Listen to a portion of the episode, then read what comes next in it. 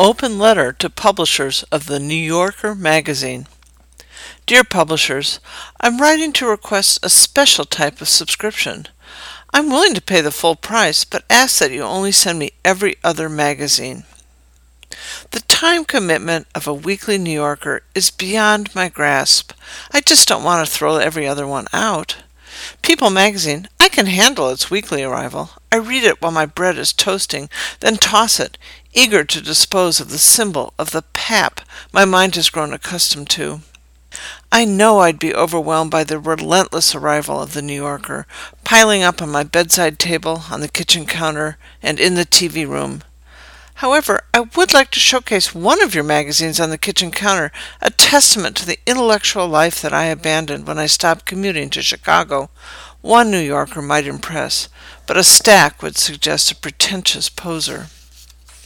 When I lived in Chicago 30 years ago, I didn't feel the need to advertise any intellectual credentials. A city address was enough.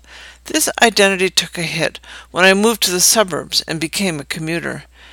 Every day for two hours I was enclosed in the human, fetid confines of the subway car as it shuddered its way downtown. The New Yorker was the perfect solution. Immersed in its intellectual world, I could be wilfully ignorant of the enormous man sitting thigh to thigh next to me. His cavernous, freely flowing pores, visible nose hairs, and yellowed armpits registered only a minor blip on my consciousness. As the commuters thinned out, it never occurred to me to move.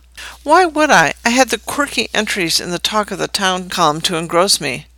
I did not object to his bare thigh pressing more deliberately against mine as I absorbed the clever wit in the shouts and murmurs column.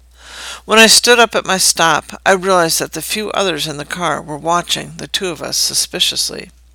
The unexpected but much appreciated consequence of New Yorker knowledge was the edge it gave me in the competitive world of cocktail banter with East Coast friends. I could discuss art openings, essays by John McPhee, or comment on the cover artistry. The veneer of my New York knowledge was an effective counterpunch to the East Coast stereotype that I was a Midwestern hick. Your magazine also equipped me with the eclectic vocabulary I needed to complete the New York Times crossword puzzle. I learned about Erté, spelled E R T E, an Art Deco designer. And then there was Eero Saarinen, Eero spelled E E R O, the designer of the famous TWA terminal at JFK Airport. My commuting hours evaporated when I began to work from home. You might ask why I haven't been able to carve out the necessary time to consume the New Yorker.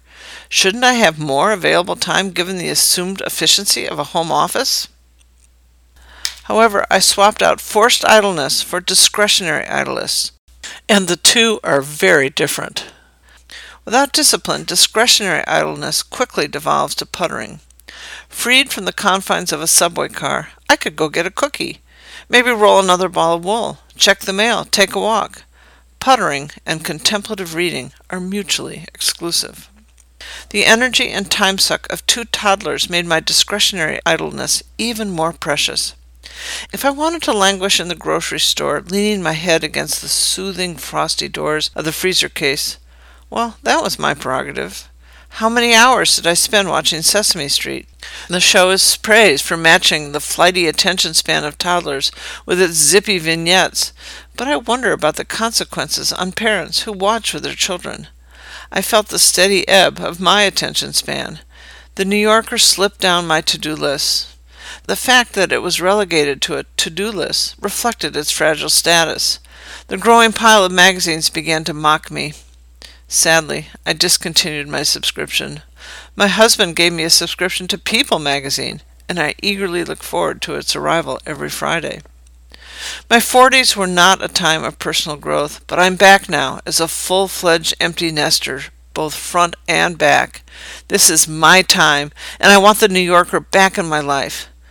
Well, sort of. What if I discover that too much time has passed, that I can't handle a weekly magazine, that I can't abandon the fine art of puttering, burnished to a high gloss over the past decade? Oh, what the hell, bring it on! Give me all of them! I've cancelled my People magazine subscription. Sincerely, Liza Blue.